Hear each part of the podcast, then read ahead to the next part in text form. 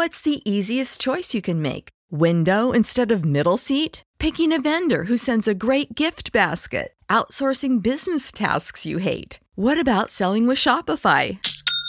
Whether you're selling a little or a lot, Shopify helps you do your thing, however you cha-ching. Shopify is the global commerce platform that helps you sell at every stage of your business. From the launch your online shop stage to the first real life store stage, all the way to the did we just hit a million orders stage. Shopify's there to help you grow. Whether you're selling scented soap or offering outdoor outfits, Shopify helps you sell. Wherever and whatever you're selling, Shopify's got you covered. Sign up for a $1 per month trial period at shopify.com slash try. Go to shopify.com slash try now to grow your business, no matter what stage you're in. Shopify.com slash try. When you need mealtime inspiration, it's worth shopping Kroger, where you'll find over 30,000 mouthwatering choices that excite your inner foodie. And no matter what tasty choice you make, you'll enjoy our everyday low prices, plus extra ways to save, like digital coupons worth over $600 each week. You can also save up to $1 off per gallon at the pump with fuel points. More savings and more inspiring flavors make shopping Kroger worth it every time. Kroger, fresh for everyone. Fuel restrictions apply. Support for this podcast and the following message come from Gaia.com, the on demand streaming TV service that helps you achieve your highest potential at your convenience. To get your first month at only 99 cents, visit gaia.com forward slash my seven chakras. My seven chakras, episode 207. Without thinking of the letters, listen to the language of the heart. The seven chakras, swirling vortices of energy, positioned throughout our body from the base of the spine to the crown of the head. For thousands of years, this ancient wisdom has been passed on from master to disciple. What are the functions of these energy centers? And could these chakras help you unlock your destiny and find your true purpose? Welcome to My Seven Chakras. And now, your host, Aditya Jai Kumar. Kumar. What's up, Action Tribe? AJ here, founder and host of My Seven Chakras, the show where we dive deep into the ancient world to uncover nuggets of wisdom that will help you find your life's purpose and beyond. So, if you want actionable steps that you can take right now to change your life, then you are listening to the right episode. And before we begin our episode, like always, let's listen to a recent iTunes review, which is by Zenken and it's titled Join the Action Tribe. I came across this podcast as my friend Dr. Chris Friesen was a guest. I immediately fell in love with the show.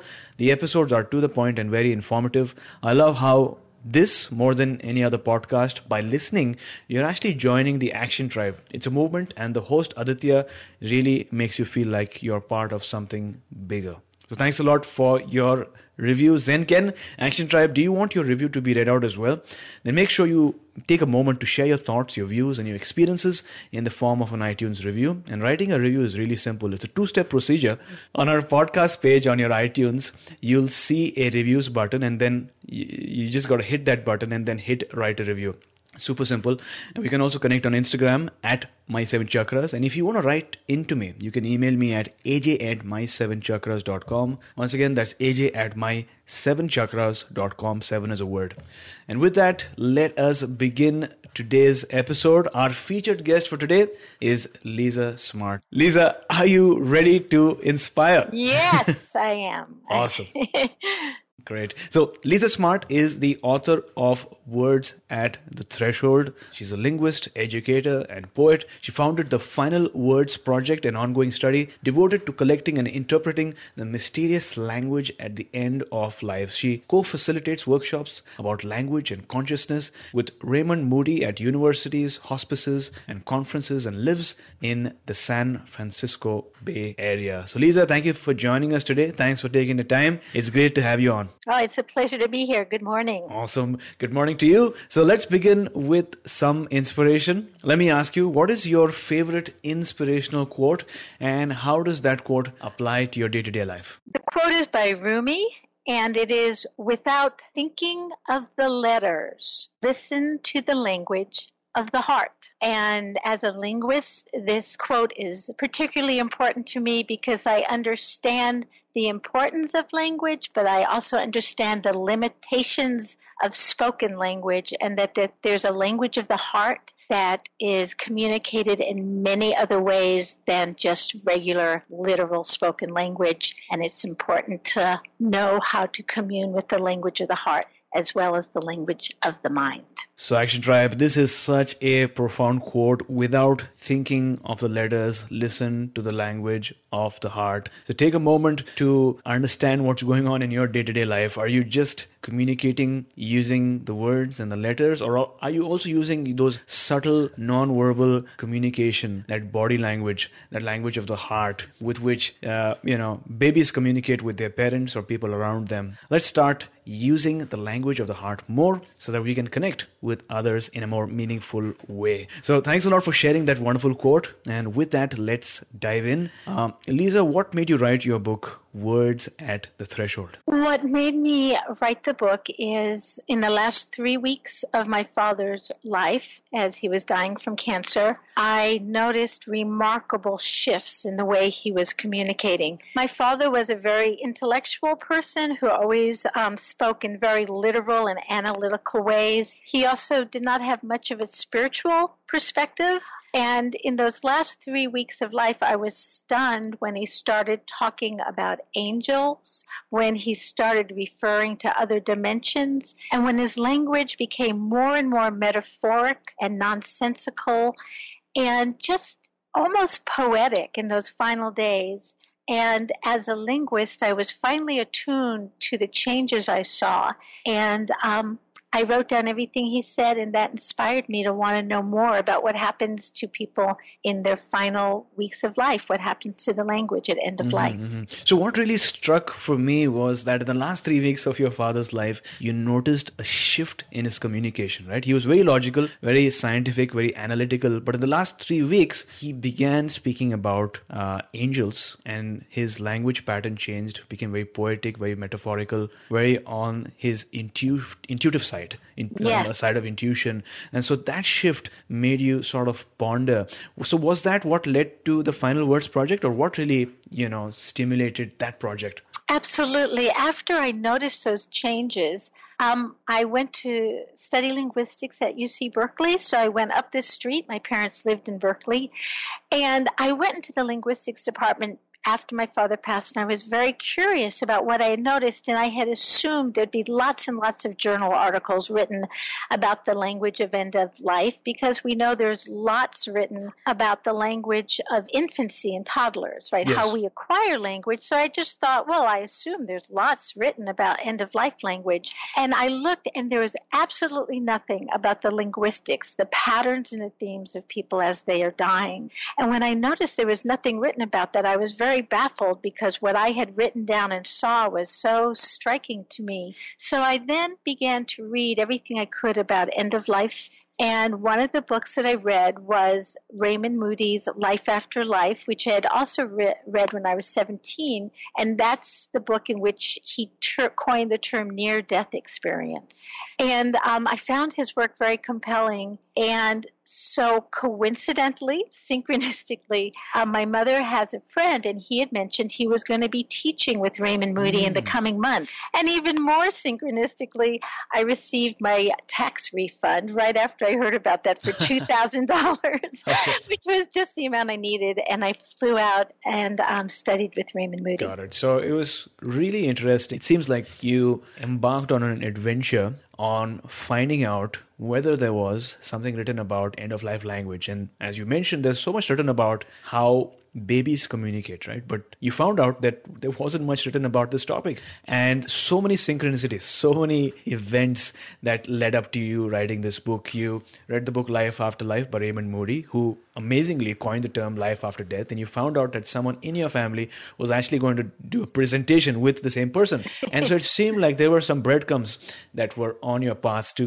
guiding you to, you know, the work that you had to do, which I'm sure is such an important work because there hasn't been much written about this topic. But my question is, uh, what was your father's initial reaction to his diagnosis? Well, his initial reaction, like many of us, it was prostate cancer, so he Okay. didn't expect at all that we didn't expect that he would be dying so soon.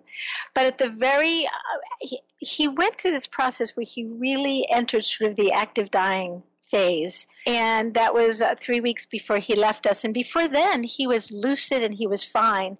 And then the night as the, he entered this phase, he walked out the front door of the house um, where he and my mother were living on midnight on a January night in just his pajamas or almost his underwear. You know, he just had his sweats on. And he started walking down the street and he came up to these two police officers and just said, um, I'm looking for the big art exhibition and I'm carrying all these boxes. Where's the art show? And the police officers looked at him and thought, oh, poor old man. And, uh, you know, didn't know he was 77, but until then he had been completely lucid just day, you know, days before. And they brought him to the hospital. And of course, my mother contacted me and, and I was mortified, you know, terrified because I'd never heard my father speak this way or anything like this. And yet, what's so interesting, what I came to discover is very often in the days or weeks before someone dies, they announce some kind of big occasion or big event mm. coming. And for my father, it was the big art show because my mother was an artist. And that was sort of the metaphor of his and their life story together. And he was talking about this big art show coming, and he had the big boxes, which he always carried for my mother. Okay. And so it was, um, so that was very compelling. And I later found out that it was also quite common for mm-hmm, people mm-hmm, mm-hmm. to do that. Got it. Now, now, you said that on the night before, during that night, he walked out the front door, walked down the street, and he spoke to the police officers, asked them directions to the art show, right? Which was obviously a metaphor for an impending event that was soon to come. Yes. Okay. Now, you spoke about active dying. What what is what is this exactly? This phase. Yeah, what I've come to understand, and I may not have all the terminology exactly correct because I'm not a you know, medical person, but Yeah. there, there's sort of a phase where people, um, re, you know, people may be ill or have chronic conditions, and we know that they're terminally, you know, they're terminally ill. But there's a period where people really start. There's huge shifts, and that's where we see shifts in language in their body, where their body really prepares for passing for passing on. And so my father began to enter that phase just as he spoke in these strange terms. Whereas before, you know, he had some illnesses. We knew that he was terminally ill, but there was no indication that he would be dying soon. But as soon as he entered this phase, these certain markers begin to occur, like people lose their appetite. That's when we start seeing shifts in their language. We may hear about the announcement of the big event. People also start using metaphors of a trip or a journey. And um, there are just uh, medical markers, and some of them I, I'm not fully uh, aware of, but the, it, just people become much less uh, kind of connected to the real world. And uh, you know, he he was um, pretty much tied to the bed, whereas before he was walking and he, he was more active.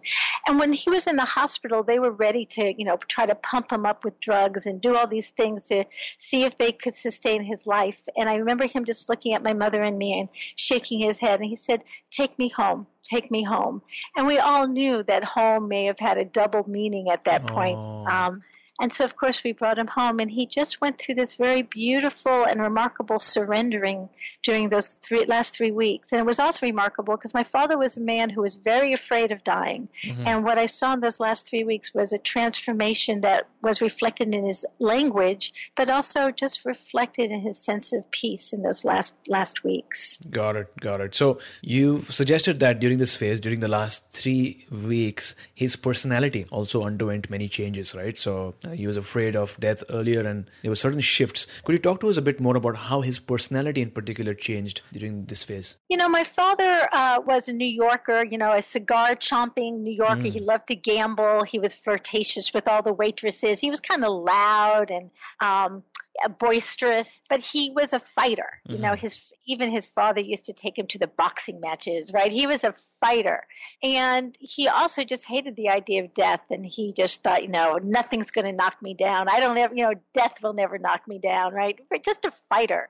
And in those last weeks, he just entered a state of complete gratitude and surrenderance. And then when he started talking about angels, that just blew me away. And three days before he died, he announced, um, enough, enough. The angels say enough. Three days left. Mm. And he just, in those final weeks, he began to say things like, My modality is broken, which is technically nonsense, but it's fascinating. My modality is broken. Mm-hmm, mm-hmm. Um, he said to me one day, Lisa, there's so much so in sorrow. Mm. And there seemed to be this kind of surrenderance to almost a poetic understanding, almost like mystical right. language. Mm-hmm. And um, and of course, his very last uh, words to my mother was, "Thank you, thank you, I love you." And one of the last things I'll mention is as he was dying and started talking about seeing a green dimension and yeah. these landscapes opening up before him that he was seeing. Um, you know, he really seemed to be, you know, his eyes were tracking things up on the ceiling. And oh. I really get the sense that he was engaged in a world that was unseen to us and a world that my father, if I ever had mentioned anything like it, he would have laughed at me and made fun of me. So it's a really, and he would say, um, I'm working on myself. I'm working on myself. We'd come in. Uh, so it was, it was, it was, he made me very unafraid of dying because he was a man who was a fighter and terrified of that last passage. And yet as he was dying, both his language and his perception seemed to indicate that he was entering a dimension and a world that was very reassuring and, and comfortable. Uh, you know, after observing these things uh, in your father's personality, in his language, in the use of me- metaphors and patterns, you launched the Final Words project and began analyzing the linguistic patterns and themes of hundreds of people, right? And you've also analyzed over 1,500 end of life phrases. So, what patterns have you discovered from this? Right. Um, the patterns that we found was, as I had mentioned with my father's language, there's an increase in metaphoric language. And the metaphors often have to do with people's life experiences. So a dancer might use words that are related to dance, um, or a contractor might use language related to houses that they're seeing on the other side or things mm. like that. So there is increase in metaphoric language, and the metaphors that we see are those that are announcing a big event and we also see lots of metaphors of travel. People talking about buses coming or looking for their passports or needing to pack their bags. Yeah, it's so remarkable and it's so, they're so rich. And we also see patterns of lots of nonsensical language right. and paradoxical language. And we see repetition, um, non-referential. I'm giving you kind of the overview now, but those are the kinds of patterns that we see um, just shifts in, of language that we don't see in ordinary life. Mm-hmm. So, among these other people that you learned about or studied, did you notice anyone having similar visions to those of your father? Absolutely. So, as I mentioned, uh, metaphors are very common. My father, um, nonsensical or paradoxical language is common. And what I mean by that is that we know from people who have near death experiences who die and then come back, yep. they speak in these very kind of self contradictory and paradoxical ways. So they may say something like, I never felt as alive as when I was dead. Right. Well, that makes no sense, right? So you hear in the language of the dying these sort of paradoxical things. So my father said, um, introductory offer store is closing. Oh. You know, so introductory offer, store is closing. Yeah. and so we hear these kinds of contradiction contradictory phrases that we rarely see in the language of the living. And I found those kinds of patterns yep. in, in that. And then when I talked about the angels and so forth, uh, you know, we might consider it nonsense when people talk about the forest that they see on the walls or angels mm. coming for them or people, very, very common is people start talking about loved ones who had died. Yep who come to their bedside to bring them home or to help them or to give them comfort and relief. This is very common. So um, all of these things, my father occurred in my father's language, and as I did the research, I found that many of these were hallmarks that are in the language of other people as well. Mm-hmm. So it's interesting that you speak about the concept of death, right? Because the concept of death is has been spoken about, written about in in, in books for thousands of years, and uh, death it seems has a very purging effect, right? Like you mentioned, after you experience death, you feel more alive again, which is sort of uh, you know opposites, right? it's like an oxymoron. But uh, if you think about it, you know the entire industry is based on providing you experiences of death, right? People go to watch horror movies and uh, you know scary movies because they get a thrill out of uh, experiencing death. Even for those few minutes, people go on thrill rides and roller coasters, which bring them closer to that sense of death because they're plunging down and going up. People love going in shark-infested waters behind a cage, and it seems like uh, death has this very intoxicating effect. And uh, for those who really experience death, like near-death experience, they are in uh, in a way, you know, like a butterfly comes transforms transforms completely, like like a phoenix, you know, emerges out of the dust. It feels like they've they're changed uh, individuals, like people who've uh, you know come back from from the deaths, come back from the void, so to speak.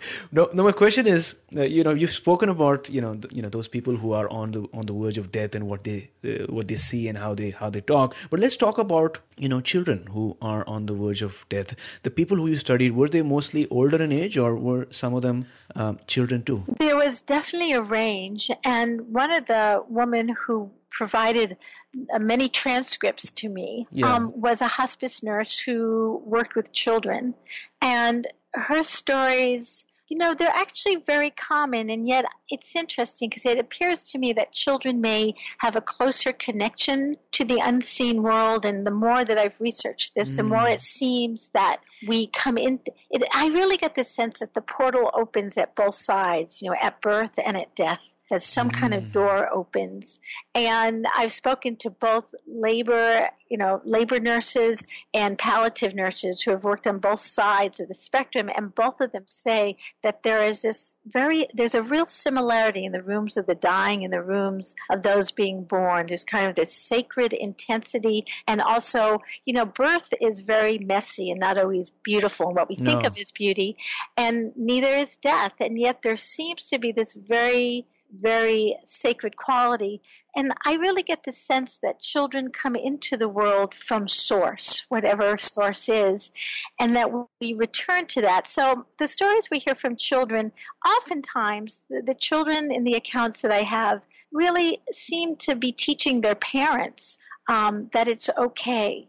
And but they also have similar connections to seeing their loved ones and um, who had gone. And sometimes they see grandparents they never even met and never knew existed, and it surprises their parents that they start referring to them.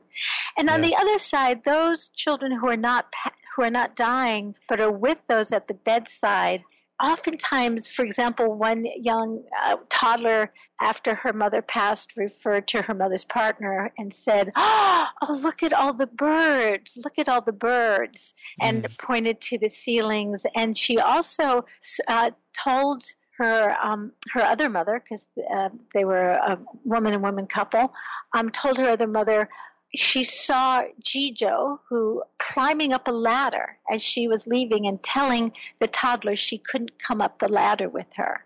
Oh. So in that, it's a beautiful story, and I've heard so many stories where toddlers and young ones are with the dying, and they seem to have this kind of connection and communication where those of us who are in middle age or in the middle of life don't seem to fully understand or don't seem to have in the same way. So yeah, there seems to be a real connection between um, young ones and older ones. Wonderful. So it seems like you've been to both sides of the airport, right? When people are arriving on the earth and when people are leaving, and both of them notice that it is definitely uh, not clean. It's a bit messy affair. And I've done some research on the auras of people on both sides, right? Auras of newly born babies and the aura of ah. you know people who are soon going to die. And what I've noticed based on what people, you know, some people who can see the auras really clearly, they notice that when a child is born, the aura has not completely manifested into the physical plane. Uh-huh. It's still a part of it is in the non-physical plane, and a part of it is in the physical plane. So the aura is shaped very differently. It sort of is, you know, you know it's there's a point to uh, on the head you know that suggests that the aura is still being manifested. It takes a couple of weeks to for it to get completely developed. And similarly, when somebody is going to die, the aura shrinks. There's less of an aura, which means that the uh, spiritual being that the person is is getting ready to go back into the non-physical plane. And it sort of seems really interesting when I use the information that I'm receiving from you, and it all makes sense now. It, that really, and you know, just to add to that, that's beautiful information. Thank you so much for for that. And um, you know, when we come into this world, we have the capacity. Our minds have the capacity to produce 800 different sounds or phonemes. Mm. And what happens at about six months, that greatly reduces as we manifest and come into this world to the number of sounds or phonemes of our native language or languages. Oh, okay. And so it's fascinating to me because um, what you're talking about, what happens with the aura and how things change, is as we develop the the language of this of of this plane, right? Yeah. As we enter, suddenly our capacities, in some ways, we become reduced yes. or at least re- defined by being here. And also, you know, if you look at the language of children, there's a lot of what we call gibberish or nonsense. Mm-hmm. And then we, when we look at the language of the dying, we start seeing often more gibberish mm, and yes. um, language. So there are so so many parallels, I think, and I think we've only just begun to understand what they are. And I believe there really might be parallels between what we see and know energetically, like what you yeah. explained, and what we hear in language. And I believe language and the energy field are connected in ways that I hope to keep learning about. So thanks again for your for your um, example. Thanks aura. a lot. Thanks a lot. Now, my question is how did the family members or the healthcare providers react to your proposition and your project? You know, I think generally the feedback has been so, so good, and I've been so delighted. And for the healthcare providers, many of them have seen these things, yeah. but, um, but haven't really had anybody come in and really document them and give them the affirmation and validation. And one of the things I heard from healthcare providers, which completely su- surprised me is that there were several nurse, nurses I spoke to in very traditional medical facilities yeah. who explained to me that as their patients were dying, they said they actually felt that they could begin to hear those dying patients talk to them telepathically mm. about when they were getting ready to die and what they needed. And many of these were classically, scientifically trained nurses who, before they had worked on these kinds of hospice wards and so forth, would have never believed such a thing, but they had such strong experiences. And there was one woman who works in a very, very, very prestigious hospital in in this country, and she would be able to say to the doctors and so forth, "Yes, this patient only has two more days mm. to live." Now, she wouldn't say to the doctors because I hear this patient communicating to me in the and telepathically because she knew she would be laughed off the ward or yeah. you know but she um, was so accurate that the doctors trusted her completely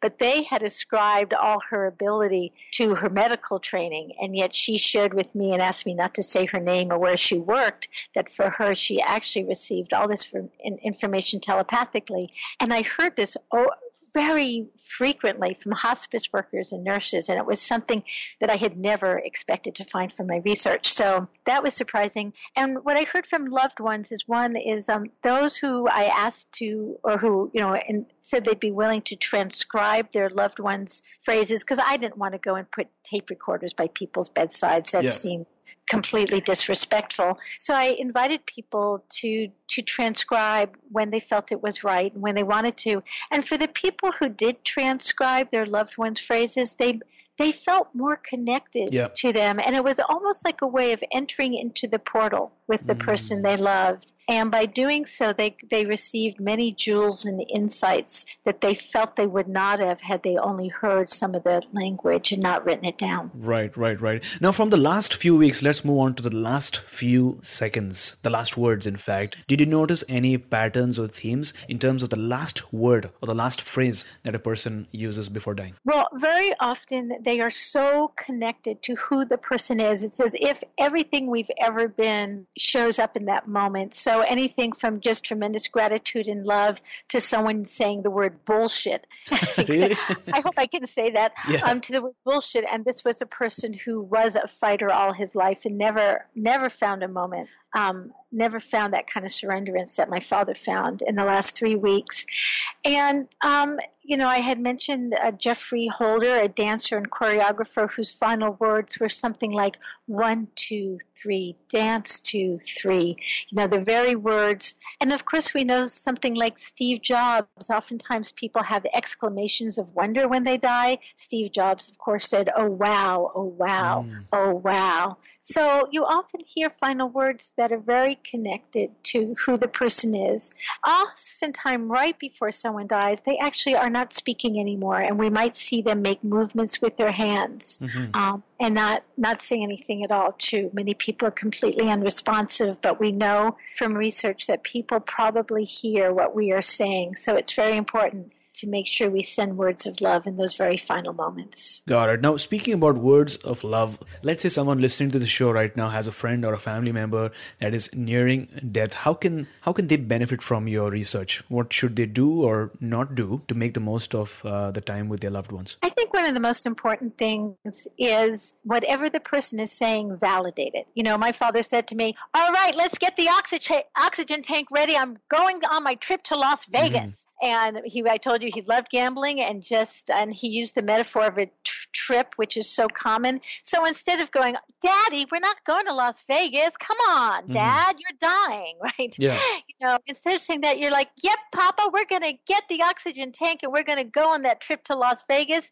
Hey daddy tell me more about that trip. What do you need to get there and be happy? You know so you really enter into the person's world. One woman shared with me the story of of her loved one who said said, Mama Train, get me on the mama train. And she was kind of in a distraught space. And she was like, get me on the mama train. And instead of saying, oh, come on, what are you talking about? Mm-hmm. She got everyone in the room on the bed and said, okay, everybody, we're getting on that mama train. We're getting on that mama train. We're going to go see mama. We're on our way to see mama. right. So, you know, just as we would really, you know, enter the world of a child that we love who speaks in imaginary terms about their imaginary best friend, you know, assume that that world is as real as the world as the one we see with our five, you know, five senses. And um, so I would really invite people to just listen and validate validate, enter into that world again, as Rumi said, with the language of your heart and with a sense of play and joy and sacred wonder, because we really don't know what we cannot see. We really do not know what other world or dimension exists. So, mm-hmm. In any way that you can enter with your loved one, do it with awe, with reverence, and step in with your foot into that reality and into that world and have faith that that's going to be comforting to them. And here's the big surprise it might also be comforting to you, you know, mm-hmm. to the person because I found it so comforting as I entered into my father's world. And ha- and what joy I felt in hearing that my father was seeing angels after a lifetime of telling me that they don't exist. That's so true. That's so true. And also, what you say points out to a, a social issue that exists in society right now, which is called ageism, which uh, is basically assuming that a senior or an elder is not capable or productive or you know good enough to be uh, like he or she was when they were young young and this is in fact very rampant more so than racism or sexism ageism. And uh, i've been doing some research also on uh, the senior population you know. In terms of studies what they found is seniors in general are more positive about their age. Uh, they're more they're wonderful to be with. They're really patient. And uh, you know we've got a responsibility to cure or to deal with this sort of uh, thing that's in society which is ageism. So not necessarily a person who's going to die but somebody who has has maybe passed the age of 65 and is uh, for some reason or the other uh, having these challenges from uh, you know other folks in society and i think each one of us um, even listeners have has this role to play to make the society a better place uh, to live in. And thanks a lot for sharing uh, your perspectives, uh, Lisa. Based on what you've shared today, what is that one action step you'd like to share with our listeners? One the one I had prepared today and um, may seem very different than what mm-hmm. we've spoken about. And what it is is that you know you had mentioned about the age, you know, about people who are older. Well, my husband's 68 and he practices Aikido, mm-hmm. uh, which he's been doing for 40 years. And one of the things about the language of the heart is that as important as language is, it's also important not to be overly attached to the words that we hear mm. and remember that there's an energy behind that. So one of the action steps that I had written down when when I had seen seen your questions was when you feel like you want to say certain words to actually not speak mm-hmm. and to, to move them. So my husband and I, when we're angry with each other, rather than say those words, we actually dance them together. So one of the things is to really notice the difference between really become a witness to our language and realize that language is sort of like a coat we put on. And there are many types of coats and not to get attached to them. And one of the ways to loosen our attachment to language is also to not speak and to move. And the next time you're angry or frustrated, try to dance it and see what happens. And I'm guessing the movement or the dancing is such a more effective way of releasing that energy, right? Because sometimes you might not find the right word to express that energy also. And uh, there's nothing like dancing or moving that can ensure that you're able to flow the energy out just like it flowed in. Yes, and to realize that language is flexible. So the reason I say that action step, which may seem so far from the idea of my being a linguist, is because when we are too attached to the words, mm-hmm when we're too attached, we think that language is the truth. So that when we hear our dying loved ones say things that make no sense, we're completely confused because it seems like they're not speaking a truth because we're so attached to what our ideas right. are of truth.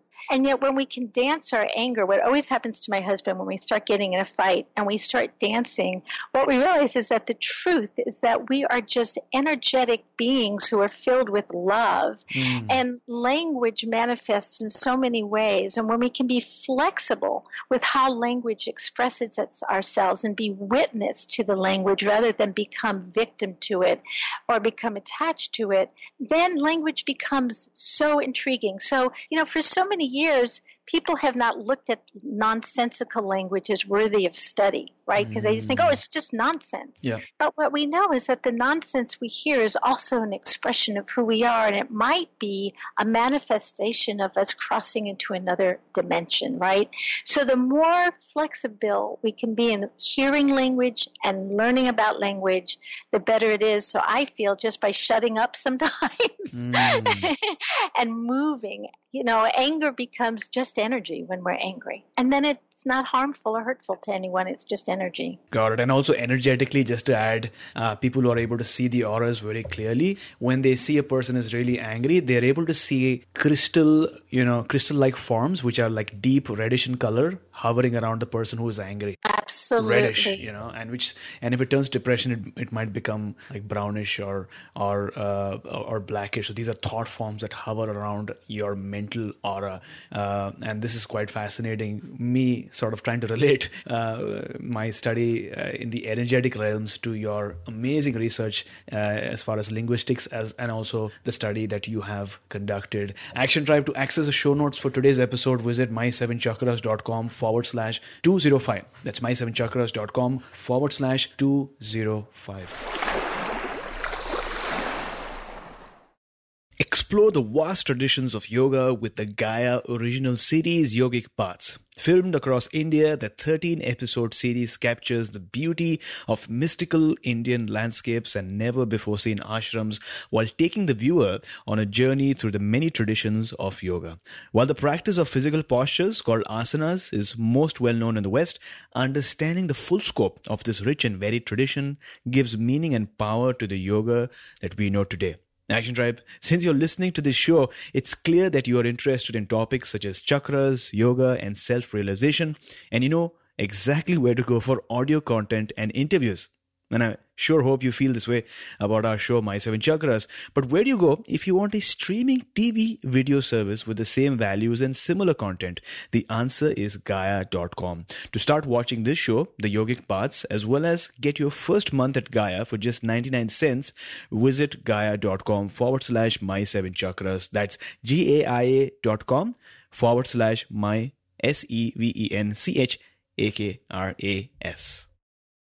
Sometimes what makes us insecure and vulnerable becomes the fuel we need to be overachievers. The antidote for a snake bite is made from the poison, and the thing that made you go backward is the same force that will push you forward. And this is an amazing quote by T.D. Jakes, action taker. I hope you heard this loud and clear. Your insecurity and vulnerability is not a weakness. In fact, it is a sign and it's a nudge a hint that if you take action and work on that aspect of yourself, you will in fact skyrocket into your greatness. Never assume something is your weakness because you have the choice. You have the power to take a decision and work on it. No effort goes to waste. In fact, it might feel sometimes that your effort is not paying off, but every time you work on yourself, there's a micro change that is happening in your mind, in your body, in your spirit, and that's a compound effect. There's a compound effect to these changes. You'll not notice it initially, but very soon, that very weakness that you once had will become your strength and you will experience a human revolution. So, Lisa, talk to us about a time in your life when you experienced or faced a difficult situation. Tell us what got you there in the first place and then what steps did you take to overcome it? Well, you know, I really thought about this and I think the biggest challenge for me was that I was severely abused as a child. I was sexually abused and tortured by people who were not my family. And one of the things that happened to me through that experience, and I think it brought me to the work that I'm doing, is, you know, I was told to shut up and not talk about it. And it gave me this passion in my life to help those who do not have a voice to have a voice. And I think that's partly what brought me to the language of the dying. But one of the things is that it's so important to speak our, our truth and, and to find the ways to do that and for me, I had to learn to listen to my body. I had to learn to listen. You talk about chakras and energy. So I learned part of the ways that I learned to heal is to reconnect to my body and hear the messages of my body because our bodies speak to us as well as our mind and our typical language. So um, I think that it's very important for all of us to own our voice and own our truth and speak our truth and not to live in fear as I did for so long. And I really invite people to find what truth is. And you know, going through the chakras, I mean, I, that, I think I'll mention it because I do it almost every day, and it was one of the ways for me to to speak more freely. Mm. That is, I would go through and tone through all of my chakras. You know, I like make a voice, a sound mm. over the years because I'm I'm 58 and I do not see getting older as any kind of liability as I get as I get older every day. Mm-hmm. Um, as I've worked with my chakras and energy, I through each chakra, a guide would communicate to me. So each chakra became sort of a house or a refuge or a retreat for different aspects of myself. And those parts of myself actually became like living guides. And these guides healed and helped me through this horrible trauma that I went through as a child. And part of my passion is, and my life work has been about giving voice to people who don't have voice or who are not heard. And that includes, of course, the aging and the dying as well as people throughout the world who have been told to shut up and, and, and not speak freely. And I think communicating freely and listening freely um, exists on so many levels. It's not just the spoken word, as I mentioned. And I think connecting with our energy centers is one way of learning to connect with guidance and help within us. So that's just um, one one uh, way to talk about the challenges of my life and how it intersects with this work that I'm doing of words at the threshold. So, as you look back at your memories, as as you look back at the experiences you had, what is that one uh, major life lesson uh, that you'd like to share with our listeners? Maybe in one sentence. Right. Um, just to listen deeply and to witness. Listen deeply to everything. The world is always speaking to us. Spirit is always speaking to us. There are no accidents. And if you listen closely, you will hear the truth you need to hear. Got it. So thanks a lot for sharing your story with me and with the listeners of this show. You shared that the biggest challenge you faced uh, was when you were severely abused as a child. You were told to keep quiet and not express your feelings, which I'm sure is such a hard thing to go through. So thanks for sharing that with us. Uh, you know, that experience made you work towards helping others express their their voice as well. Those who do not have the tools or, or strategies to overcome that particular challenge. And to start with, you have to dive within yourself. You have to start with you. You have to reconnect with yourself. You have to work towards healing the trauma that was deep within your subconscious mind. And once you began to do that, once you uh, learned how to own your own voice, you own your own truth, and as you've shared, you've worked on your chakras as well and your different energy centers, you uh, in, uh, encouraged others to do so but through that process, which I think is really, really amazing. Um, so, uh, just curious, uh, do you currently have a labradorite crystal? Oh, no, I don't. What's it called? Uh, okay, so the throat chakra correlates with the labradorite crystal. If you have that crystal, I have a pocket crystal that helps you express your voice more authentically, more strongly, and it's a beautiful crystal. And if you think about it, uh, there's a story behind that which I can share. So labradorite uh, initially comes from the area of Labrador off the coast of Canada and US, as well as it's found in Madagascar. If you look at the stone, it looks it's beautiful. It looks like northern lights. You see different colors. It looks as if you're staring into the universe, and you have the northern, northern lights, the aurora borealis staring at you. And the story is that uh, I think it was the ancient Inuits, or it was the people who lived in the north uh, of Canada. One day, what happened was, as the legend goes, that all the tribes, members of the tribe, noticed that the northern lights had disappeared. Okay, and they were worried what happened to the lights because if you note that in such areas you have darkness for many many months together, so they were worried what happened to the northern lights, and nobody could find out what happened. Uh, so the chieftain points out to a warrior, one of the most experienced warriors, and asks him to go out into the void, into the darkness, and find out and search the light. Right? And so the warrior goes, goes for many days and months pass by, isn't able to find the light until he finally sees the light on a piece of ice, far away, glistening you know, just like the northern lights. And he goes there and he takes his sword and he smashes into that light, and the rock pieces of that rock fall apart. And he looks at that, and that's the labradorite crystal. It's bluish in color, bluish and black, and depends on what type of stone you get. But it's really beautiful, and uh, it helps you heal, balance, and unblock your throat chakra. Beautiful. it's beautiful, and you know, I think what's so exciting about communication is that it is connected to the throat and it's also connected to the heart and the toes mm. and the mm. knees and the ears and that we communicate in so many ways but i will definitely look for that crystal because it's obviously connected to my life work right and my life purpose and my passion that all of us should should find the ways to communicate and express ourselves that deeply fulfill our sense of purpose and meaning. Absolutely. And Action Tribe, let me ask you this. Are you having a good time listening so far? Because I know I am. Before we move on, let me ask you, are you spending some time each day using your imagination? Are you spending some time visualizing the future? Or are you spending some time daydreaming? If not, then I highly recommend you start doing so. And sometimes I'm guilty of that too. You know, I feel I need to spend more time using my imagination and just daydreaming. I used to do it a lot as a kid because there's so much power in imagination, Action Tribe.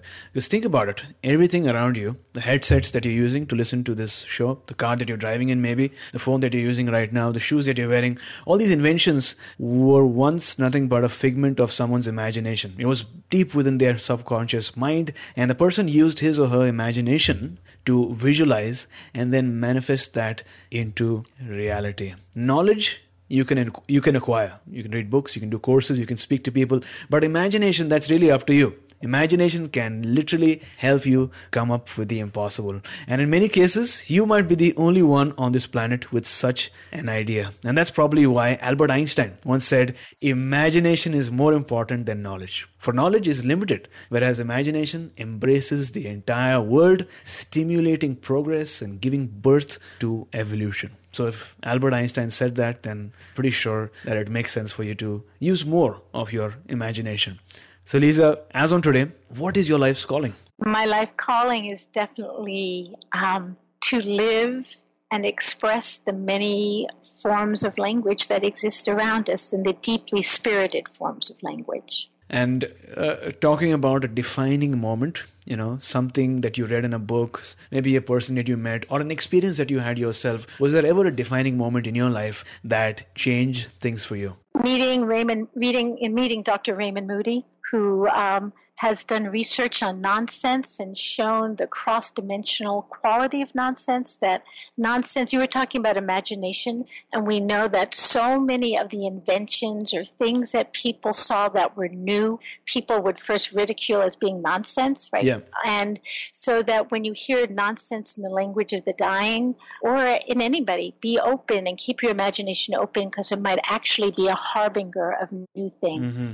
And actually, this opens uh, avenues not only uh, in terms of understanding the language patterns of, of babies and and and uh, old people, but also people who are you know having challenges like schizophrenia, right, and other mental disabilities. Absolutely, and yes, yes, and we know oftentimes there is an intersection between those people we call crazy and those people Yeah. who are brilliant and Mm. have access to the imagination and new ways of seeing things.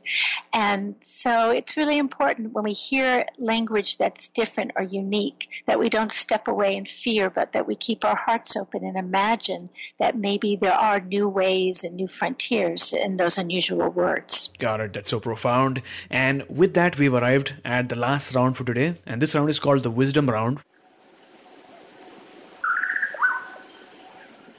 Four questions that need four short but action packed answers so that our listeners can take note and take action. Uh, so, Lisa, what is the best advice that someone has given you? Cultivate the witness. Really quickly elaborate on that. Cultivate the part of you that observes and doesn't. Ah, okay. Cultivate the part of you that can observe and not be afraid. Got it. So, name a personal habit that keeps you going. Uh, dancing and Aikido, movement, Aikido. So, what is your morning routine like? What do you do during the first two, two and a half hours of your day? I love tea. So the very first thing I do is I brew my morning tea.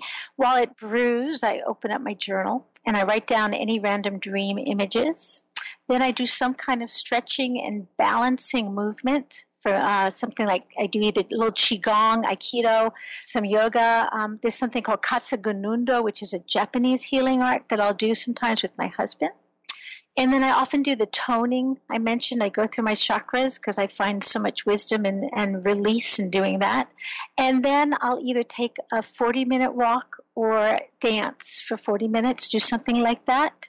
And um, then oftentimes when I'm moving, I get sort of insights or images, and I come back and I write those in my journal. And that's kind of what my morning routine looks like. I got to have that tea though. I love tea as well. I really, really love tea. I've got a, uh, you know, coffee. Uh, no, what is that? Coffee press. It's a coffee press, but I use that for Me tea. too. Oh, nice. that is so amazing. When I, I went to India a couple of weeks back, and uh, I got my friends some Assam and Darjeeling tea. oh, I'm jealous. Sounds great. awesome.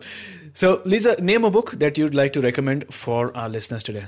Donald Miller's book, A Million Miles in a Thousand Years How I Learned to Live a Better Story. It's a, it's a wonderful book. So, Action Tribe, I know how much you love our book recommendations, and I know that many of you purchase these books as soon as you hear them shared on our show. That's why Audible.com is offering Action Tribe one free audiobook download with a 30 day trial free so that you can get to check their amazing service. Now, Audible has over 180,000 titles to choose from for your iPhone, Android, or Kindle, including bestsellers like The Chakra System by Anodea Judith, Autobiography of a Yogi by Paramahansa Yogananda, and A New Earth by Eckhart Tolle. To download your free audiobook and start listening right away, go to audibletrial.com forward slash MSC. Again, that's audibletrial.com forward slash MSC for your free audiobook so that you can start listening to your book right away. So, Lisa, thank you so much for joining us. Thanks for sharing your That's wisdom great. and your learnings. Before you go, tell us one thing that you are grateful for and tell us the best way we can find you online. Well, I'm very grateful that I had the chance to be speaking with people like you and sharing the research of my book, Words to the Threshold. It's an incredible honor and opportunity, and I'm very, very grateful for it. Awesome. And how do we find you online? Uh, finalwordsproject.org. You'll find lots of information about speaking with those you love at the threshold, and there's, my contact information is also there. So there you go, Action Tribe, finalwordsproject.org. You can go right there and learn more about the last, the final few instances before a person passes into a different plane, and you can learn more about how to make the most out of those last few moments, last few days, last few months with your loved ones. So, Lisa, thank you so much for coming on our show, talking to us about the truth behind final words and taking us one step closer to a human revolution. Thank you so much. It was a pleasure. You are listening to My Seven Chakras. Go to my, S-E-V-E-N, chakras.com. Download your free gift Get inspired and take action. Transform your life today.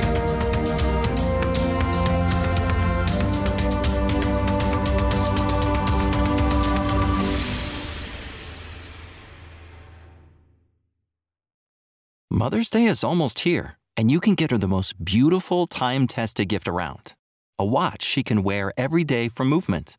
Whether mom's into classic dress watches, rare and refined ceramics, or tried and true bestsellers, Movement has something she'll love.